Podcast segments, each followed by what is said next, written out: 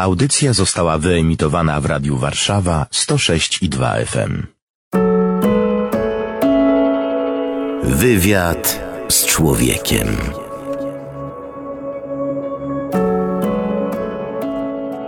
Paweł Kęska, witam Państwa ciepło i serdecznie w audycji Wywiad z Człowiekiem. Witam ciepło, patrzę przez okno. Za oknem widzę piękną brzozę, która się kołysze na wietrze na tle e, białych chmur. Ona za chwilę się zasileni. Czas wiosny. E, Jezus zmartwychwstał, Chrystus zmartwychwstał. Świętujemy Jego zmartwychwstanie i nowe życie. Nowe życie w Kościele. Jedni mówią wiosna Kościoła, inni mówią kryzys Kościoła. Będziemy dziś mówić o zmartwychwstaniu i o nowym życiu, a jestem e, w domu sióstr Klaretynek pod Warszawą w Rempartowie, a rozmawiam dziś z siostrą Jolantą Hernik, prefektą do spraw formacji w Europejskim Zarządzie Misjonarek Klaretynek, wykładowczynią antropologii teologicznej i teologii życia konsekrowanego, nauczycielką, doktorem dogmatyki. Siostra się zajmuje też sytuacjami kryzysowymi w kościele. Świetnie trafiłem. Znamy się nie od dziś. Dlatego tu jestem. Szczęść Boże. Szczęść Boże. Witam bardzo serdecznie moich słuchaczy, witam również bardzo serdecznie Pawła i cieszę się, że mogę go gościć w moim domu. Chrystus zmartwychwstał. Co to znaczy? To znaczy życie. Chrystus zmartwychwstał, czyli pokonał wszelki grzech, pokonał wszelkie zło, śmierć przede wszystkim. Wobec śmierci my się czujemy bezradni. Tymczasem Chrystus pokonał śmierć i to mnie osobiście napawa ogromną nadzieją, czyli że to moje życie tu i teraz jest taką pielgrzymką. Raz łatwiej, raz powiedziałabym pod górkę, innym razem z górki, ale jest ta perspektywa, otwarta perspektywa, perspektywa nadziei, czyli życie wieczności z Nim. E, siostra Jolanta Hernik. A kiedy Jola wybierała drogę zakonną, to, to dlaczego to zrobiła? To jest wejście do kościoła pewnymi drzwiami. Dlaczego wybrałam? Formowałam się w ruchu Światło-Życie i trzeci stopień ruchu Światło-Życie brzmi Eklezja Mater, Mater Eklezja. Pamiętam, że ta formacja pomogła mi bardzo mocno dotknąć Kościoła, nie tylko struktury, nie tylko instytucji, ale przede wszystkim bardzo mocno mnie poruszyła emocjonalnie, czyli Kościół jako wspólnota, która, w której uczysz się kochać, wspólnota, która kocha, ale wspólnota, która też doświadcza grzechu. I pamiętam, jak dotknęłam takiego dramatu kościoła. Tym dramatem dla mnie były odejścia z kapłaństwa młodych księży z bardzo krótkim stażem, odchodzenie też osób y, zakonnych. Pamiętam, że takie poszczególne, konkretne odejścia bardzo mnie dotykały. Dotykała mnie wszelka krytyka wspólnoty Kościoła i akurat charyzmat misjonarek klaretynek powstałyśmy w trosce o odnowę Kościoła. To mnie bardzo zaintrygowało, zainspirowało Długo walczyłam z moim powołaniem, aż pięć lat. Bardzo nie chciałam być siostrą zakonną. Chciałam być misjonarką, ale nie chciałam być siostrą zakonną. Natomiast dzisiaj, z perspektywy lat, yy, rozumiem, dlaczego jestem misjonarką klaretynką, dlaczego Pan obdarował mnie charyzmatem troski o odnowę Kościoła ze szczególnym uwzględnieniem osób życia konsekrowanego. Dzisiaj pracuję, można powiedzieć, takim najszerszym polem mojego działania to są osoby życia konsekrowanego. A był taki moment, który był ważącym, czy moment spotkania, gdzie pan powiedział idź tą drogą, albo gdzie siostra powiedziała sobie tak? Jest taki moment? Tak, jest taki moment, moment e, mojego kryzysu, odejścia od kościoła. Ja miałam taki etap, kiedy przerwałam formację, czy też nie, nie, nie przerwałam właściwie formacji, bo do końca wytrwałam formację Ruchu Światło Życie, byłam animatorką. Miałam 20 lat wtedy, jak powiedziałam, nie chcę takiego kościoła, nie chcę być w takim kościele, taki bunt przeżyłam. Pamiętam doskonale wyrozumiałość moich rodziców, którzy postanowili przyglądać się temu, jak ja będę kroczyła. E, nikt nie podejrzewał, ja sama nie podejrzewałam, że kiedyś odpowiem panu tak. Y, już rozgrywała się wtedy właśnie we mnie taka walka. I pamiętam taki moment y, bardzo znamienny. Trenowałam w klubie sportowym i wracając z klubu sportowego, zmieniłam trasę powrotu przechodziłam obok mojego kościoła parafialnego, który dzisiaj jest bazyliką. I pamiętam, że byłam wtedy w stroju sportowym. Wtedy w stroju sportowym raczej się do kościoła nie wchodziło, ale ja weszłam i byłam msza święta. I pamiętam ten moment, w którym była udzielona, udzielana komunia święta i ja nie mogłam przyjąć Jezusa Eucharystycznego. Zwinęłam się właściwie w taki kłębek, usiadłam gdzieś tam w kącie, nie było to trudne i bardzo płakałam. To był taki płacz oczyszczający, czyli poczułam taki ból, y, ból tego, że ja świadomie wyparłam się Jezusa, który jest tak blisko, który nam się daje właśnie w czasie Eucharystii. I wyszłam z tej bazyliki, coś we mnie pękło. E, pamiętam, że w drodze do domu jeszcze nie wiedziałam, co się będzie ze mną działo, ale powiedziałam wtedy, że Panie Jezu, nie wiem, jaką drogą pójdę, ale wiem jedno, że nie chciałabym przeżyć ani jednego dnia bez Eucharystii. To był moment zwrotu w moim życiu i myślę, że wtedy już powoli dokonywał się taki wybór drogi życia, aczkolwiek jeszcze nie. To jeszcze tak dwa lata jeszcze było takiej ambitnej walki, ponieważ e, szukałam namacalnych dowodów tego, że Pan Bóg mnie woła, czyli troszeczkę prowokowałam i takich e, potrzebowałam potwierdzeń matematycznych. Pan Bóg był bardzo cierpliwy, Jezus był bardzo ze mną cierpliwy w stosunku do mnie i naprawdę otrzymywałam wiele znaków, które potwierdziły, że tak. Więc walczyłam i dlatego powiedziałam, jak już wybrałam, potem rodziły się jakieś takie wątpliwości, wracałam do tego momentu, do tego momentu przełamania, wyjścia z kryzysu i, no i zwróciłam się ku nadziei. Aczkolwiek nigdy nie myślałam, że wybiorę zgromadzenie poza Polską. Nie znałam dogłębnie jeszcze charyzmatu, wiedziałam tylko, wiedziałam tylko, co chcę robić. I, i Pomogli mi w tym e, misjonarze Klaretyni, pomogła mi autobiografia mojego założyciela, świętego Antoniego Marii Clareta. Po przeczytaniu tej autobiografii nie miałam wątpliwości, e, gdzie Pan chce, abym była.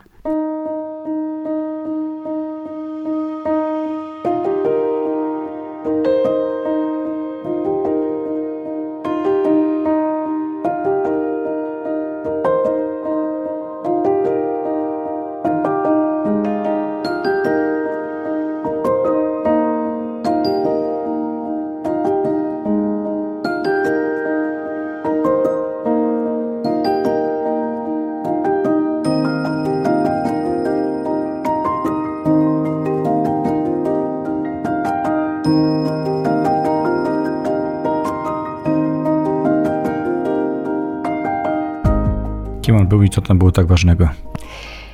Klaret był misjonarzem. Przemaszerował, można powiedzieć, przez połowę Hiszpanii na pieszo.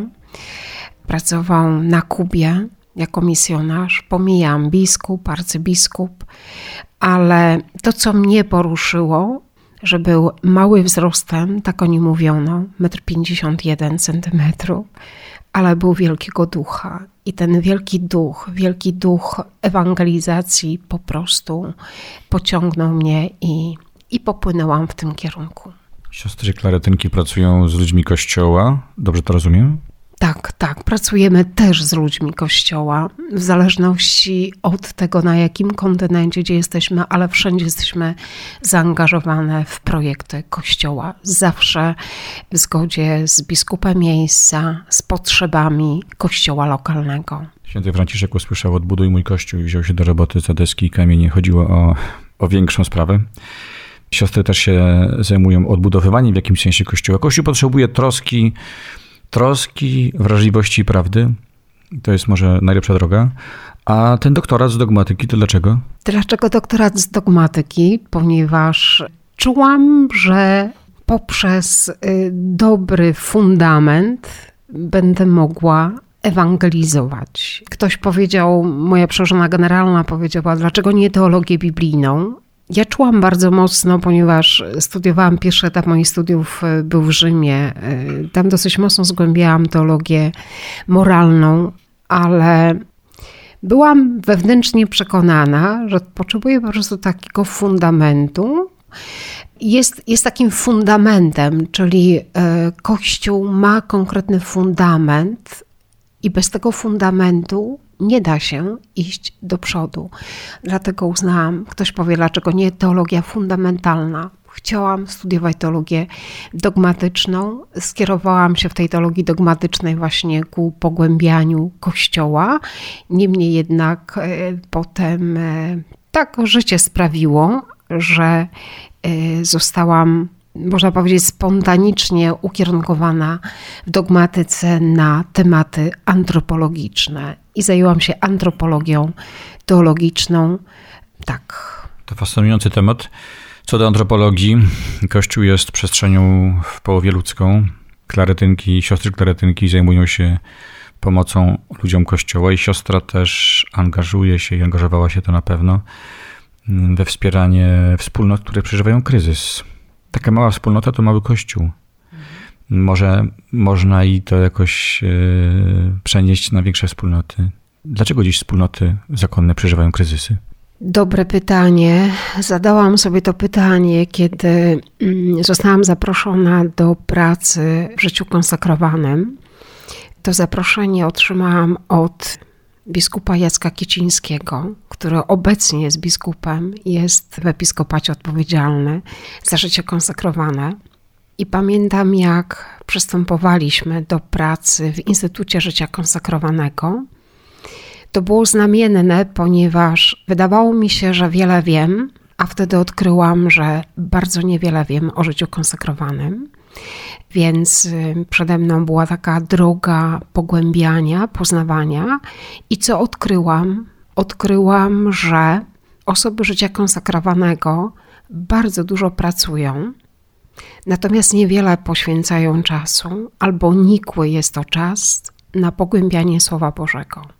I pamiętam, że coś we mnie tąpnęło, że to był dla mnie można powiedzieć, też taki zwrot e, w tym, czym e, do tamtej pory się zajmowałam. I trudno mi było zrozumieć, jak to jest, że my, które idziemy za Panem, które decydujemy się właśnie na taką drogę, by przede wszystkim słuchać Boga w codzienności, nie mamy dla Niego czasu. I to był taki zwrot. Potem powstały Centra Formacji Duchowej, Centrum Formacji Duchowej w Trzebinie, z którym współpracuję już ponad 15 lat.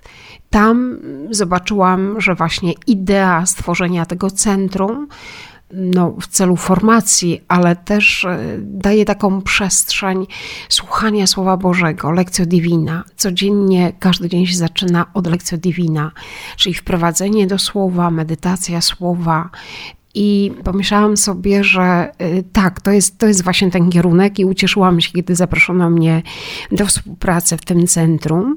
I drugą, y, taką powiedziałabym bardziej bieżącą sprawą, czy też aktualną, jest to, co powiedział, pamiętam, y, papież Benedykt XVI, by nauczyć się, że my ludzie Kościoła powinniśmy umieć słuchać. I to jest niewiarygodne dla mnie, że y, pracując też z osobami życia kontemplacyjnego, osoby mają problemy z usłyszeniem. To też był taki powód, dla którego opracowałam takie warsztaty sztuka aktywnego słuchania, y, by umieć usłyszeć siebie, umieć usłyszeć Boga, Boga w sobie, umieć usłyszeć y, drugiego człowieka, umieć usłyszeć Boga siebie, drugiego człowieka w codzienności, w tym, co nas otacza. I myślę, że to jest wciąż ogromne zadanie dla ludzi Kościoła. A można, może siostra przedstawić oczywiście bez konkretów, ale odwołując się do swoich doświadczeń, y, anatomii kryzysu we wspólnocie? E, anatomia kryzysu powiedziałabym tak. Po pierwsze, idealizujemy. Kiedy wstępujemy do wspólnoty życia konsekrowanego, praktycznie każdej osobie towarzyszy coś takiego jak idealizowanie. I to jest naturalne. To jest naturalne. Jest ideał, tym ideałem jest Jezus Chrystus, ale idealizujemy wspólnotę, idealizujemy życie, które podejmujemy. W ogóle życie może. W ogóle życie, tak. I y, w momencie, kiedy znajdujemy się już w takiej wspólnocie życia konsekrowanego, pierwszy etap jest taki, że osoby, które są na tych pierwszych etapach życia konsekrowanego, ja tutaj nie wykluczam siebie, bo do tego też doświadczyłam, przeżyłam, dotknęłam własnym ciałem, to jest coś takiego, ja wiem lepiej. Ja wiem lepiej, jak ma być. Ja wiem lepiej, co powinna robić przełożona, co powinna robić mistrzyni. Ja po prostu wiem lepiej. I układam taki plan dla wszystkich, niejednokrotnie wykluczając siebie. No, bo ja jestem, ja jestem właśnie ta idealna, która wie, jak wspólnota powinna funkcjonować, jak powinna żyć. I to jest taka pierwsza, powiedziałabym, e, strukturalnie patrząc, to jest właśnie taki pierwszy etap właśnie kryzysu. Tutaj najczęściej teraz, ponieważ już tego doświadczyłam i ponieważ pracuję z osobami życia konsekrowanego, zauważyłam w pewnym momencie, że ja zaczynam odidealizowywać moją wspólnotę. I zrozumiałam, że to o to chodzi, że powoli trzeba zostawiać pewne idealizmy, ale nigdy z oczu nie wolno nam tracić ideału, którym jest Jezus Chrystus. Bo tylko wtedy, kiedy trzymamy się mocno Jezusa, możemy trwać. Możemy trwać przede wszystkim wierności, możemy trwać prawda, w miłości. Natomiast odrzucanie czy też porzucanie, zostawianie za sobą pewnych idealizmów jest czymś naturalnym, jest czymś, co powoduje kryzys. Trzeba przyjąć te kryzysy i trzeba mieć y, światłe oczy, dlatego warto mieć towarzyszy drogi. Wspólnota może być takim towarzyszem drogi. Można też szukać poza wspólnotą towarzyszy drogi, którzy pokażą, właśnie co należy też oddramatyzować we wspólnocie, po to, żeby w tej wspólnocie być, żeby w tej wspólnocie tworzyć ją i żeby po prostu trwać, ale trwać ze wspólnotą przy Jezusie Chrystusie, a nie przy idealizmach.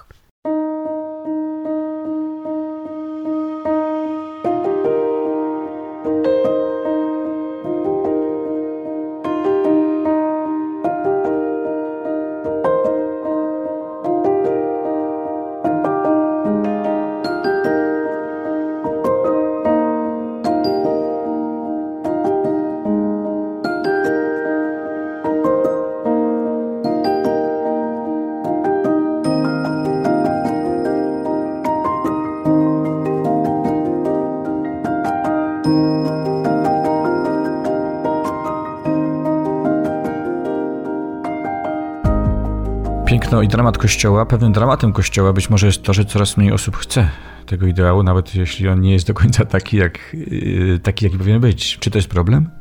Czy to jest problem, Pawle? No, tak się właśnie zastanawiam. Bo chodzi też o ten spadek powołań, prawda? Co to będzie? Być może parafie się zmienią i będzie większa odpowiedzialność świeckich. Nie wiemy tego. Być może za granicą już tak jest, trochę tak, jak jest z życiem konsekrowanym. Czy to jest problem? Ja nie wiem, dlaczego tak jest. Wiem, dlaczego osoby nie chcą wybierać tego stylu życia. Przyglądają się, y, lubią z nami przebywać, y, przyjeżdżają do nas młode osoby, mówią, co im się podoba, mówią, jak jest fajnie, bo jest wspólnota. Wspólnota jest zawsze czymś, co pociąga, zwłaszcza dzisiaj, kiedy doświadczamy takiego ogromnego osamotnienia, czy też samotności i nie zawsze potrafimy tę samotność przeżywać. W związku z czym szukamy wspólnoty i, i czasami myślimy, że wspólnota jak gdyby zaradzi naszej samotności, natomiast ja odróżniam samotność od osamotnienia.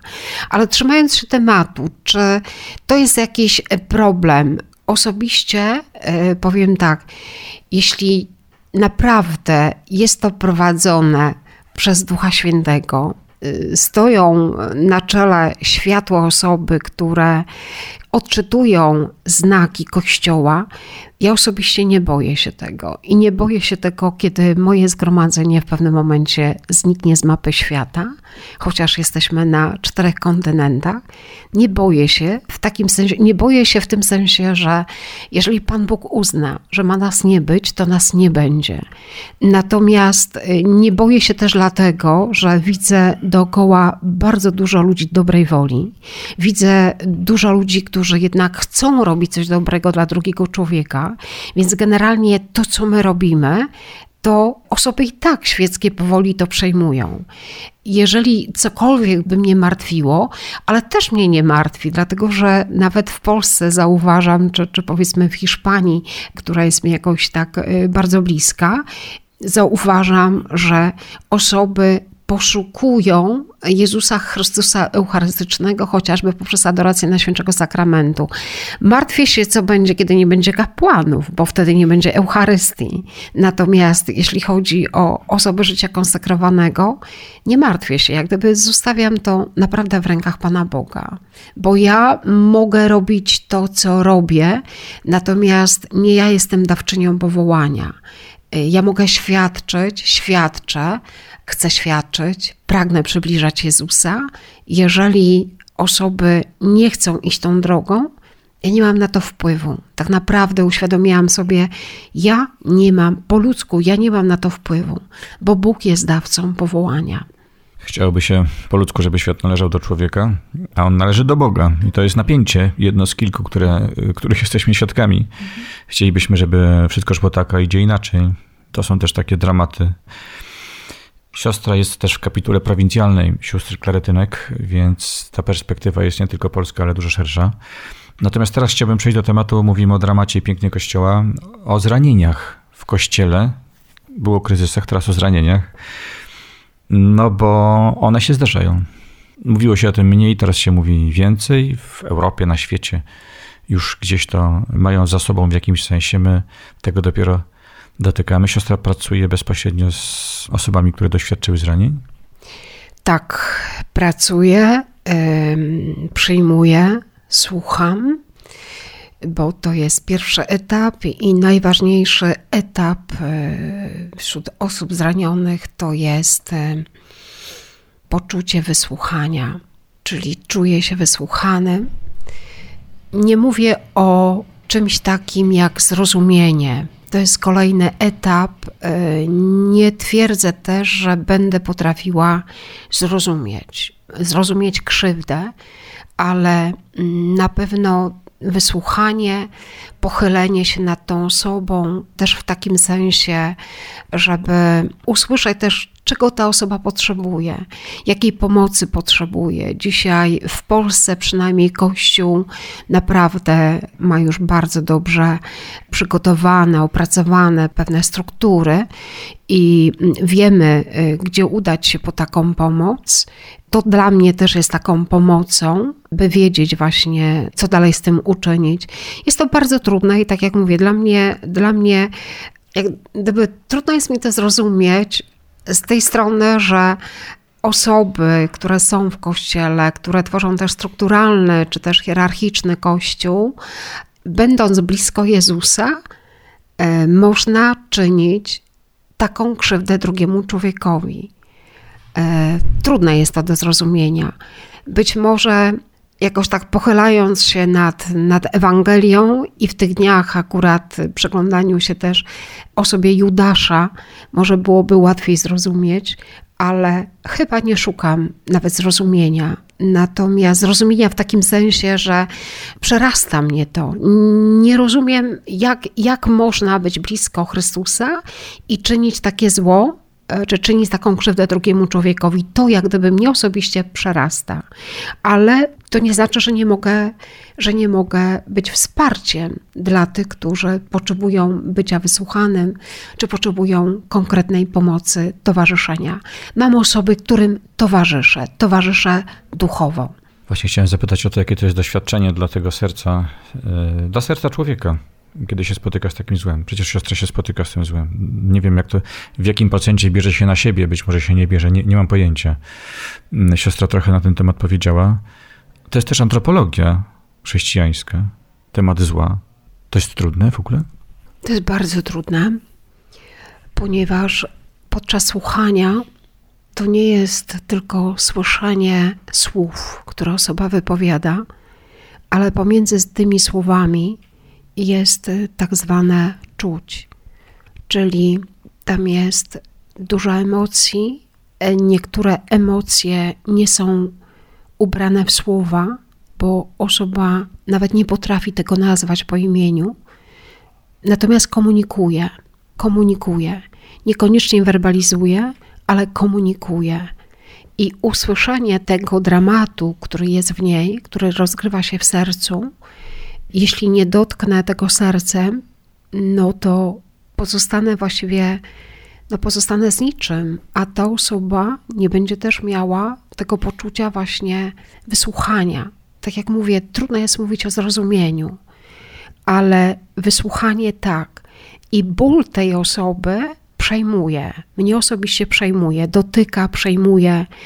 Oczywiście noszę też e, sobie taką dynamikę, noszę, czy też nauczyłam się właśnie takiej dynamiki, aby nie przyjmować tego w taki sposób, że to mi nie, nie pozwoli żyć i nie pozwoli mi przeżywać mojego życia.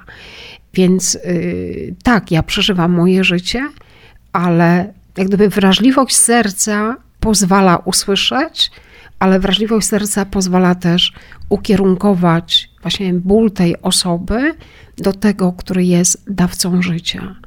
Czasami osoby mówią o bólu, bo to jest ból fizyczny, to jest ból duchowy, ale jest też coś takiego jak ból duszy. I ja nieraz w tym cierpieniu właśnie słyszę ból duszy. A na ból duszy nie mamy innego panaceum, jak tylko Jezus Chrystus. Więc to, co mogę robić, to, co ja robię, że po wysłuchaniu danej osoby, czy danych osób, czy też spraw, bo te sprawy się ciągną, to nie jest tak, że podczas jednej rozmowy załatwiamy wszystko, nigdy tak nie jest, to składam ból przeżycia tej osoby na ołtarzu Chrystusa. I mówię, Panie, Ty wiesz, Ty najlepiej wiesz, co z tym zrobić, jak tej osobie pomóc. I to mi też daje dużo takiego pokoju serca, bo ja nie zostaję z tym sama. Jest Chrystus, który przychodzi, który wchodzi.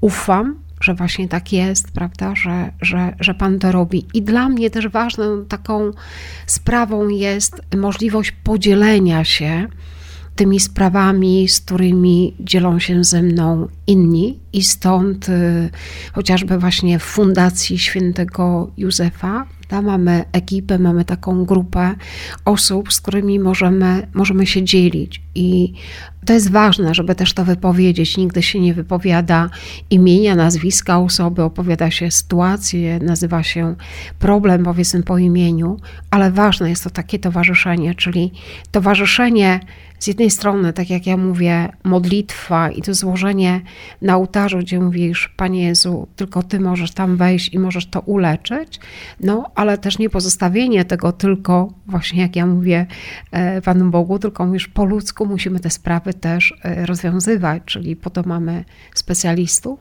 więc e, proponujemy konkretnych specjalistów. Ale tak, jest to ból, ból, który się współodczuwa. Dlaczego osoba skrzywdzona w kościele wraca do kościoła, żeby o tym rozmawiać? Przecież można by szukać w prokuraturze rozwiązań. Ale szuka się też w prokuraturze.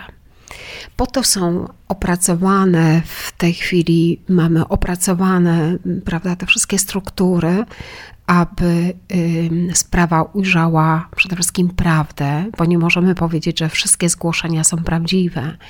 Y, niektóre zgłoszenia nie są prawdziwe, i właśnie myślę, że taką cechą, y, dobrą cechą powstałej Fundacji Świętego Józefa jest to, że te sprawy się konfrontuje, że się sprawdza, że się rozmawia.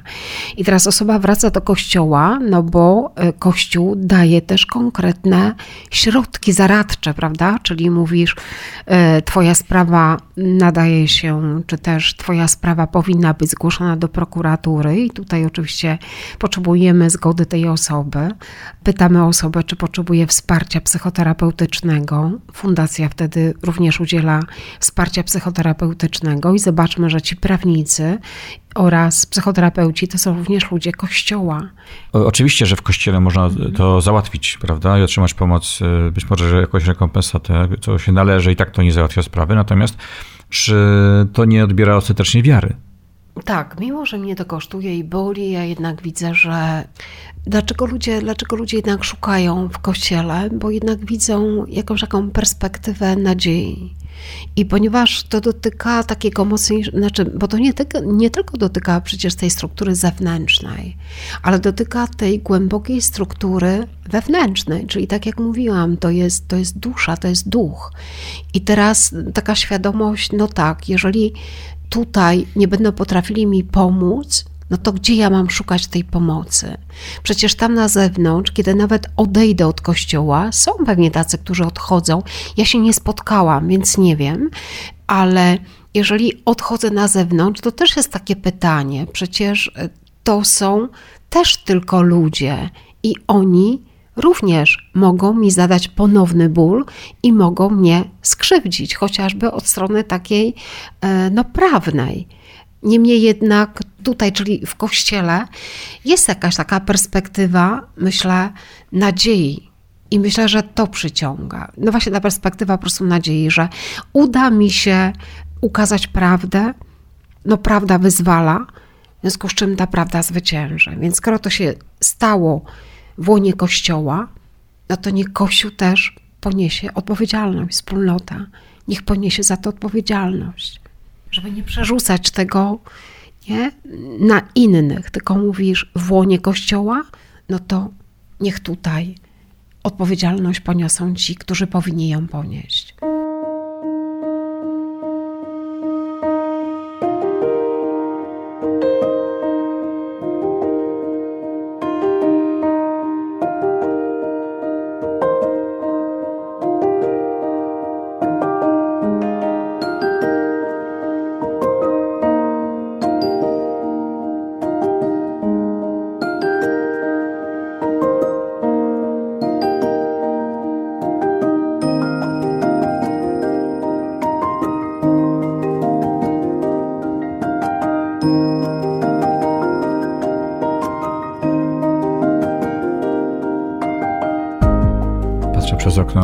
Wiosenne niebo. Płyną kolejne chmury, mm, brzoza się kołysze, za chwilę będzie zielona. Życie jest nieśmiertelne. Jezus pokonał śmierć. Zawsze będziemy mieli problemy. Mówimy dziś o też problemach Kościół, jego piękno i, i dramat. Kim jest Jezus w Kościele? Nie mówię dla dogmatyka, tylko dla siostry Joli. Odwróciłabym pytanie, czym jest Kościół bez Jezusa Chrystusa? E, czym jest Kościół bez Boga Trójjednego? Bardzo podoba mi się porównanie, które usłyszałam podczas katechezy biskupa Grzegorza Rysia, który mówił o Trójcy Świętej jako takiej linie. E, lina, która jest e, Ojciec, Syn i Duch Święty – ta linia jest bardzo mocno ze sobą spleciona i właśnie na tej linii zawieszony jest Kościół. Więc sobie wyobrażam, próbuję wyobrazić, czym byłby Kościół bez właśnie takiej, takiej mocnej liny. I czym byłby Kościół bez Jezusa Chrystusa? Mm, ja powiem tak, mnie wciąż i nieustannie porusza to, co się dzieje, to, co się dzieje właśnie w sercu Kościoła, a sercem Kościoła jest Eucharystia. Więc dla mnie po prostu w momencie, kiedy, kiedy zabraknie tych, którzy będą sprawowali Eucharystię, to myślę, że to będzie koniec Kościoła. I nie chciałabym takiego czasu dożyć. Nie chciałabym takiego czasu przeżyć, aczkolwiek są, są i też byłam w takim zakątku, gdzie nie miałam e, możliwości partycypowania czy też uczestniczenia w codziennej Eucharystii, ale codziennie naprawdę dziękuję Panu Bogu za dar Eucharystii, za to, że osobiście mogę codziennie z tego daru korzystać. O tym darze też mówię. Staram się przekazywać to tym, do których jestem posłana, czym jest właśnie Eucharystia i czym byłby Kościół bez, bez Eucharystii. Nie wyobrażam sobie tego. Co jest pięknego w Kościele? Co jest pięknego w Kościele? Piękni e, w Kościele piękni są ludzie. Ludzie, którzy są zakochani w Bogu, którzy są zakochani w Jezusie, e, którzy oddychają Bogiem. Jest to bardzo różnorodny oddech. Nie mówię tutaj tylko o Kościele katolickim. Każdy, kto praktycznie jest blisko Boga, kto szuka kontaktu bo z Bogiem, kto szuka Boga też w drugim człowieku, tak naprawdę jest piękny. Ja widzę bardzo dużo piękna, naprawdę, bo w samym kościele, chociażby katolickim, zobaczmy ta różnorodność ruchów, e, czyli takie, powiedziałabym, że Pan Bóg wychodzi człowiekowi naprzeciw. I przecież nie wszystkim odpowiada ruch światło-życie, nie wszystkim odpowiada neokatechumenat, nie wszystkim będzie odpowiadał, powiedzmy, struktury Opus Dei, ale no po to Pan Bóg daje taką różnorodność, żeby w tym kościele każdy mógł się odnaleźć. I tutaj widzę ogromną łaskę, widzę ogromną pomysłowość Ducha Świętego i to mnie zachwyca. Zachwyca mnie też to, że na łonie kościoła, czy w łonie kościoła może tak, że rodzą się nowe zgromadzenia zakonne, gdzie wydawałoby się, że to życie zakonne no właśnie umiera, bo, bo nie ma powołań. Ale okazuje się, że powstają nowe zgromadzenia zakonne. Widocznie taka jest potrzeba czasu, taka jest potrzeba chwili. E, tego potrzebuje świat. E, więc takie zauważenie, e, że Bóg wciąż jest i kiedy my szukamy tak naprawdę Pana Boga, nie, to On nam odpowiada. Odpowiada i to widać, nie wiem, to widać gołym okiem. Jest mnóstwo rzeczy, których my nie dostrzegamy, ale wiele rzeczy przecież my dostrzegamy gołym okiem, więc y, ja bym widziała tutaj takie, takie zadanie nie? Dla, dla każdego chrześcijanina, czyli ćwiczenie się w zaufaniu Bogu w zaufaniu, po prostu i nie puszczać e, tej liny, nie? I mówisz, to prawda, że jest trudno, można widzieć tylko same trudy, można widzieć tylko dramat grzechu, można widzieć e, właśnie Kościół z tej takiej, e, powiedzmy, bolesnej, trudnej perspektywy. Ona jest, ale nie po to jest, żeby usiąść i płakać, tylko po to jest, żeby usiąść, przyjrzeć się, i coś z tym zrobić. Po ludzku coś z tym zrobić, bo mnie, myślę, że no mnie osobiście nie odbiera to wiary, ponieważ wiem, że doświadczam Pana Boga w codzienności i wiem, że po prostu Bóg jest. Boli mnie to, ale myślę sobie też, że boli też, to też na pewno Pana Boga. No właśnie, ale patrzę z taką nadzieją i tak jak mówię, z takim zaufaniem. Boże, no Ty wiesz, dlaczego tak jest. Naprawdę, no te wydarzenia, które są po prostu po coś to jest. Zawsze mówię, nie wierzę w przypadki, natomiast bardzo mocno wierzę w Bożą opatrzność, że Bóg prowadzi, Bóg kieruje. Poznacie prawdę, a prawda was wyzwoli. Te słowa ostatnio tak pomyślałem, że mają swoje piętra. To nie chodzi tylko o to, że, żeby się przyznać do trudnych faktów czy wydarzeń. Oczywiście to jest ważne, ale prawda ma swoje piętra i głębokości. Czym dla siostry jest prawda w tym kontekście wyzwalania? Prawda, powiedziałabym tak, na pewno prawda związana jest e, z taką przeźroczystością, to znaczy poznanie struktury siebie e, jako osoby. Ja jako osoba właśnie kim jestem, to jest pierwsze takie pytanie, prawda? Kim jestem? Też odpowiedź na pytanie, e, dokąd zdążam, czyli to są takie podstawowe prawdy antropologiczne. Też pytanie, czy też odpowiedź na pytanie, właśnie po co żyję, uświadomienie sobie. E, dla mnie prawdą powiedziałabym, że jest to świadome przeżywanie siebie tu i teraz. I o to tak naprawdę prosi nas Chrystus, tu i teraz. Więc, y, no właśnie, im większe mam poznanie siebie, tym lepiej dla prawdy. Jezus jest prawdą. Jezus jest prawdą.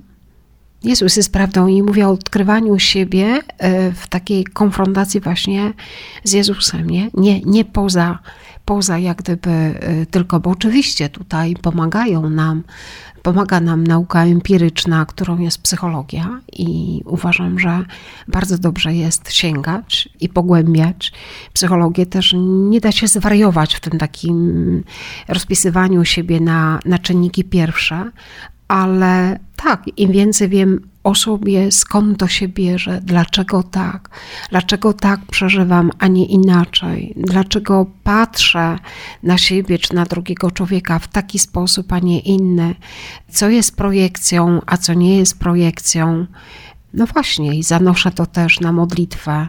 Słucham Słowa Bożego. Słowo Boże ma niezwykłą moc i doświadczam tego w codziennej medytacji Słowa Bożego, że naprawdę codziennie Bóg do mnie mówi i niejednokrotnie mówi do mnie w taki sposób, czegoś bardzo poszukuję. Poszukuję też odpowiedzi na jakieś konkretne pytanie. Przystępuję do medytacji Słowa Bożego i pod koniec medytacji zawsze jest jakieś słowo, słowo ze Słowa Bożego, które jest odpowiedzią na to, co mnie wewnętrznie intryguje. I nieraz mówię, że medytuję i to słowo zwala mnie na kolana. I to jest też prawda. To jest właśnie prawda. Czasami trudna, bo też łapię się na tym, że nieraz nie chcę poświęcić czasu na medytację Słowa Bożego, żeby właśnie nie usłyszeć tej prawdy, której ja nie chcę usłyszeć. Więc zdaję sobie z tego sprawę, że można uciekać od prawdy zupełnie świadomie. Zupełnie świadomie. Nie chcę po prostu tego usłyszeć, dlatego nie będę medytowała. I tak sobie wyobrażam, że to może się dziać właśnie w kościele, że mówię, to są ludzie kościoła, ale, ale właśnie może nie medytują słowa. I tutaj jest dobre pytanie, dlaczego nie poświęcasz czasu na medytację Słowa Bożego? Znaczy, ja wiem, ja wiem. E, wiem w sensie mm, takim w stosunku do siebie. Ja wiem, kiedy na przykład e, nie chcę iść na, na medytację, kiedy nie chcę usłyszeć tego, co Pan Bóg ma mi do powiedzenia. Wolę zostać z tym, co ja wiem, do czego jestem przekonana i chciałabym, żeby było właśnie tak, jak ja chcę. A Słowo Boże mnie konfrontuje, w związku z czym, no to może nie, dzisiaj nie, jutro też nie, potem jest tydzień czasu nie i w końcu mówisz, no nie, coś, coś nie funkcjonuje we mnie, nie? Czuję, że po prostu, słuchaj, no dobra, ale wiesz, ja, ja nie rozmawiam tak naprawdę z Panem Bogiem, nie? Idę według moich własnych pomysłów, kryteriów. Nie twierdzę, że ich nie trzeba mieć, tak, ale no właśnie, e, jeśli szukam prawdy, to nie mogę jej szukać poza, poza Słowem Bożym. To szukanie jest walką, prawda? I walką o Kościół, bo zaczęliśmy od tematu idealizacji i tak to widzę, że pierwszy etap to jest wyzbycie się tych nieprawdziwych ideałów, czy też idealizmu. Często potem zostaje wizja grzechu i trudu. Jeżeli na tym zostaniemy, to jest grób, ale prawdą większą jest Jezus. No i to jest prawda też o Kościele.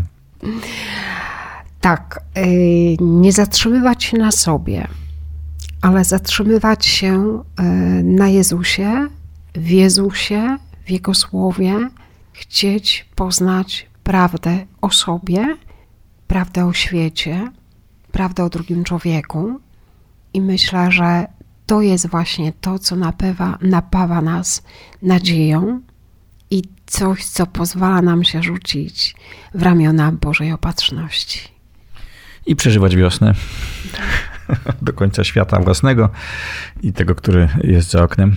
Wciąż ta wiosna tam wzbiera.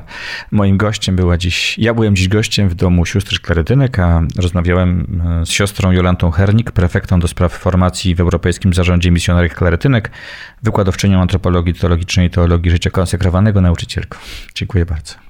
Dziękuję ślicznie Pawłowi, dziękuję bardzo słuchaczom i życzę wszystkim e, dobrego, radosnego spotykania się ze Słowem Bożym, z Jezusem Eucharystycznym i życzę pięknego przeżywania wiosny.